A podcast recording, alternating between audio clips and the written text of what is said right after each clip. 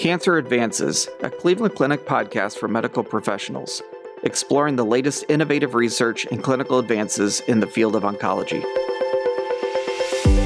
Thank you for joining us for another episode of Cancer Advances. I'm your host, Dr. Dale Shepard, a medical oncologist here at Cleveland Clinic, overseeing our Taussig Phase 1 and sarcoma programs. Today I'm happy to be joined by Dr. Joe Scharpf, Director of Head and Neck Endocrine Surgery at the Cleveland Clinic Head and Neck Institute, and Dr. Katie Heiden, an endocrine surgeon at the Cleveland Clinic Endocrinology and Metabolism Institute. They are here today to talk to us about advances in the treatment of aggressive thyroid cancers. So, welcome, Katie and Joe. Thank you. Thanks, Dr. Shepard. So, maybe start out, tell us a little bit about your roles here at uh, Cleveland Clinic. Katie? So, I'm an endocrine surgeon. I primarily focus on thyroid and parathyroid disease, a lot of which is thyroid cancer and less commonly parathyroid cancer. I've been here for two years, prior to that in Chicago for 10 years. All right, very good. Joe? So I'm uh, in the Otolaryngology Head and Neck Institute. I've uh, been here about 24 years. I went away for one year for uh, head and neck uh, training in Iowa for a fellowship. Did my residency here, and my role is uh, covering all aspects of head and neck cancer. But I have a particular interest academically and clinically with uh, thyroid, in particular, advanced thyroid cancers. Well, excellent. So today we're going to talk about advances in aggressive thyroid cancer. So Joe, maybe you can start us off. Give us a little background about thyroid cancer in general. We have a lot of different people listening in, and so let's give a just start broad. What what is thyroid cancer? Types of thyroid cancers. Sure. You know, the, the thyroid gland's a fascinating organ. Um, within this one organ, you have some of the most curable cancers of well differentiated thyroid cancer, primarily papillary or follicular, going all the way up to probably the deadliest cancer known to humankind, and anaplastic cancer and then in between some poorly differentiated cancers and then medullary. Thyroid cancer has actually increased dramatically worldwide over the past several decades, and uh, many people feel a little bit of that as a function of diagnostic criteria, where uh, ultrasounds find needle biopsies are diagnosing some of these cancers at an earlier stage than we used to. Uh, but we are seeing more advanced cancers at, at, a higher rate also, and so it's not completely known why that is. And so within thyroid cancer, you have papillary and follicular cancer, very curable, generally treated with surgery, uh, personalized with radioactive iodine as needed based on pathologic findings. And then as you go into some of the more advanced cancers, particularly anaplastic, they may not be operable where we're looking for other types of options, whether they're targeted therapies, radiation, and surgery certainly plays a role as well. All right, excellent. So, Katie, we have a multidisciplinary endocrine clinic here to, to deal with thyroid cancer. Is that is that true? Yep. So we have a multidisciplinary clinic um, where we have endocrinologists, endocrine surgeons, ENT surgeons, all in the same physical space. That allows us to facilitate the care of patients in a multidisciplinary way. Often bounce ideas off each other, um, you know, literally in the hallway when we're there together. So it makes it both more convenient for patients and I think it allows for better and more comprehensive care. We talked about there's a range of thyroid cancers. There are the particular subtypes of thyroid cancer that are more likely to show up in the clinic. Yes, I would say that the well differentiated, which is papillary and follicular, and also medullary thyroid cancer patients often will show up in that clinic. Less often, but still occasionally, are patients with anaplastic thyroid cancer they have a different workup and therapeutic algorithm, so they don't always come to that particular clinic. So, Joe, how, how do most patients end up participating in a multidisciplinary clinic instead of just maybe being referred to a particular provider? Is this sort of a infrastructure we built to if a person reaches out to see someone, they get kind of the group package? a lot of times we fortunately will be able to get records from the outside, see what difficult situations certain patients have been facing. Many of these patients may have had recurrent disease from outside treatment, and so it really helps, as uh, Dr. Heiden was saying, to facilitate their care by moving them into that multidisciplinary clinic where we can have access for them to our endocrinologists, our other services right then and there on that day as they may be coming from a distance. Other patients may be in our local community, and it might be more convenient to come to a non multidisciplinary clinic, and that's fine. Uh, but then in the future, if there's needs for surveillance or other issues, we can move them back into that clinic as well. So it's, it's very free flowing that way. And I guess if everyone maybe doesn't see everyone in a multidisciplinary clinic, then that's where we get the role of tumor board. So Katie, maybe tell us a little bit about how we work our tumor boards for thyroid cancers. So we have a monthly tumor board, um, which is attended by surgeons, endocrinologists, radiation oncologists, uh, nuclear medicine physicians, and pathologists, sometimes medical oncologists as well, where we discuss usually the more challenging patients. We discuss all aspects of their history and treatment to date. One of the things that's centered on is the review of the pathology slides. So the slides are actually put on the screen for all of us to review and discuss together. That particular part allows the surgeons and all the providers actually to understand the tumor biology better than just reading a report. And I think that is very helpful to determine both prognosis and treatment plan. So at the end of the tumor board, we have a comprehensive plan for each patient, which is then communicated to the patient, you know, after that. And I think you you touched on some of the pathology that that seems to be perhaps more important than what some people realize, and that's that when people get a consult, the path review is really really important. How often in in in the cases you guys see with thyroid cancer do you have a change in diagnosis based on review of the outside path? Well, one thing we do here is we always review outside slides prior to, usually prior to even seeing the patient, but certainly prior to doing any surgery or further treatment on them. I don't know if I have a number for how common it is that we would change. Yeah, I don't, I don't have a number either, but there's definitely times when there's discordance of an outside opinion compared to what we've seen, and that can have an impact on patients. For example, there's nuances in even papillary thyroid cancer. There can be a tall cell variant um, and a more aggressive variant, and, and that may change some of your plan from a surgical perspective or just a treatment plan. So it's nice to have that expertise that we have that might not be as accessible on the outside. Right. I would add to that that a lot of outside reports will be less detailed than the ones here. So they may just say papillary thyroid cancer, and then our pathologist will add these things. So we're not really changing the diagnosis, but adding to it in a, a really useful way. And I'm, I'm guessing in some ways maybe changing what we're doing from a treatment standpoint, which kind of brings us to the topic at hand. Is that you know the new things that are coming around in terms of how we manage these patients. So, Joe, maybe as a start, um, what are some of the newer things that we're doing here at the Cleveland Clinic to to manage patients with thyroid cancer? So th- there's been advancements in all fronts: uh, surgical, uh, radiation oncology. When we're looking at more advanced cancers for an organ preservation strategy, and then maybe the most important is uh, changes in molecular testing, targeted therapies for patients to personalize their care in ways that we weren't able to personalize or even treat in the past. So we're able to have conversations with patients for certain cancers that we weren't having in the past when it comes to anaplastic, distant metastatic disease. From a surgical standpoint, certainly we uh, have increased safety profile in a lot of our patients with nerve monitoring, perhaps sometimes staging surgeries if, if you felt it was safer to preserve both nerves on a particular case. Our radiation uh, technology has improved dramatically using IMRT techniques to decrease surrounding morbidity to tissue in, a, an organ preservation strategy. And then finally, as I mentioned, those real exciting advances are coming from the realm of uh, molecular testing and uh, knowing the molecular profile of these tumors to really personalize treatment for patients.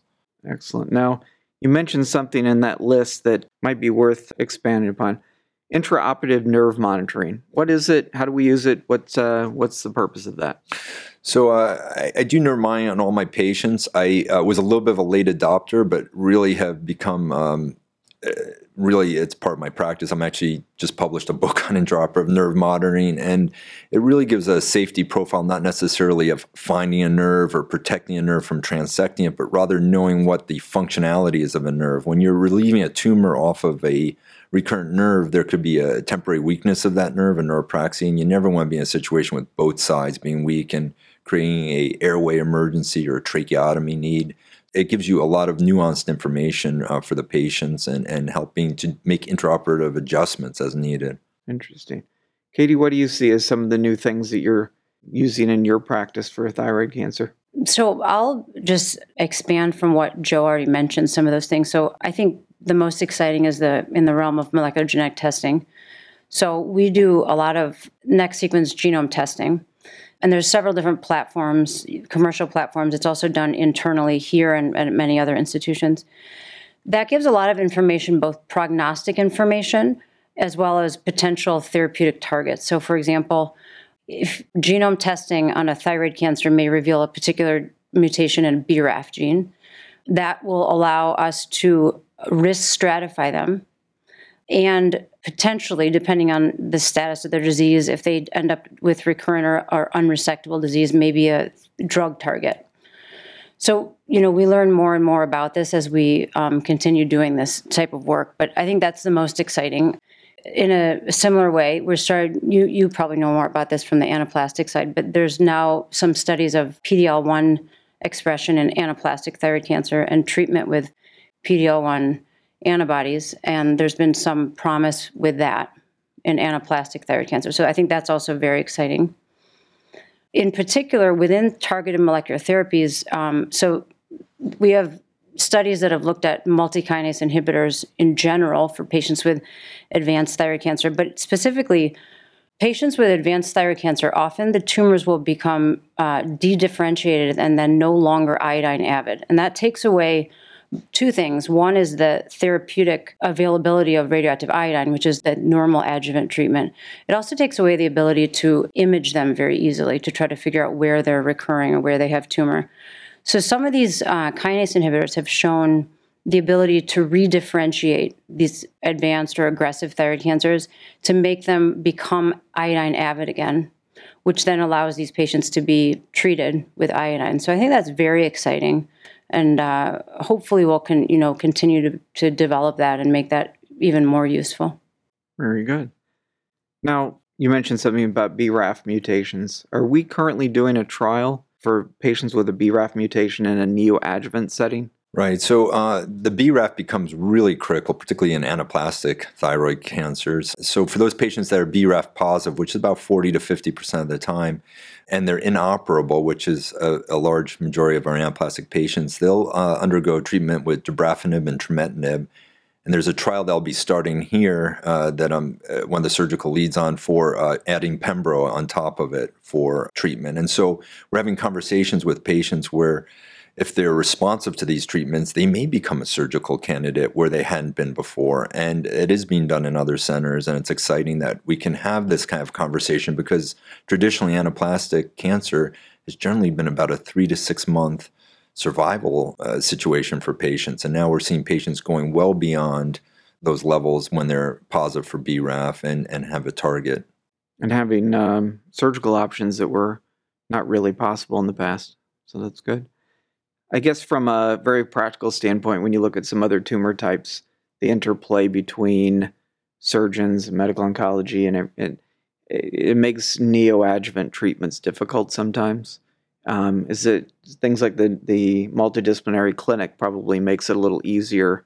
I see far too many people that may have been able to benefit from neoadjuvant treatment, but they've already had their surgery. And so, is that one of the areas that that it is a good focus for the multidisciplinary clinic? I guess to try to figure out who might benefit from those treatments? Yeah, so, so anyone with a complex diagnosis would be presented at a tumor board before treatment. And that would be one of the reasons to see if there may be a new neoadjuvant option and to get input before, you know, anything's done. I think, you know, for many patients, surgery plays the major role for thyroid cancer, but when the morbidity from surgery becomes so extreme and possible loss of organ preservation gives us pause, and we would certainly look for other options.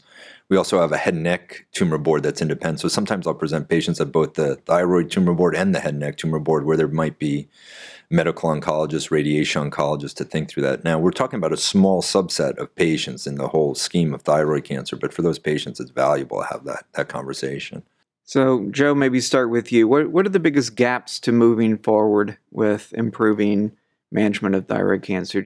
Are there particular surgical things that just aren't possible, and maybe there are the potential to come up with advances that could improve that? Do you think it's more on that medical side? Um, where, where do you think the biggest gaps are to to, to improving our ability to treat these patients? The biggest gap always has been and continues to be knowing the biologic nature of every tumor before you begin any treatment. As Dr. Heiden was saying, if we can do molecular testing on a tumor on that FNA sample prior to surgery and see that it might have certain mutations, maybe a BRAF in combination with TERT mutation, you might be more aggressive about doing a central lymph node dissection or a, a, more extensive surgery than you would have otherwise done. And so, unfortunately, we don't always have that information before going into cases. And I think that limits our ability to know how extensive we should be on a particular surgery. Uh, but that, that has always been the gap, and that will, I think, remain the most important issue. Not necessarily diagnostically telling us someone has cancer, but rather how that cancer is going to progress. Because most of these cancers, the patients do wonderful. They really do wonderful from the vast majority of thyroid cancers, but find that subset of patients that aren't going to do wonderful and be able to alter the treatment before it ever begins to change that curve would be very important. Any other gaps? Well, to expand on that, to give you an example, um, as Joe said, the, the vast majority of patients with well differentiated thyroid cancer have an excellent prognosis, and many of them don't need any treatment at all. So there are a number of ongoing trials, some of which have been going on for almost 20 years now, on active surveillance for biopsy proven thyroid cancer. And the progression of disease in over 5, 10, or 15 years is very low. So it's anywhere between 4 and maybe up to 10% of those patients ever go on to needing surgery. And of those who do, there's no difference in outcome or prognosis by waiting. The problem and the gap is that we don't know how to identify them, and we don't know how, more importantly, identify the ones who have aggressive disease. And so we learn as we go. And I think, as Joe said, the molecular piece will probably be the most important there as we continue to learn that. But understanding that small subset that have aggressive tumors and need aggressive treatment, we haven't gotten there yet. How hard is it to convince patients, maybe the provider that referred the patient, to think about surveillance, even though we have long term data that suggests most patients do well. A lot of people hear cancer, they want something done two weeks ago. How hard to sell is active surveillance in this disease? We certainly engage patients always in their decisions with it, but you know, I think many come in with a bias not to have active surveillance, and I think they become a little bit concerned that active surveillance hasn't been done in many centers throughout the world. Most of the work has come from a homogenous population in Japan at the Kuma Hospital.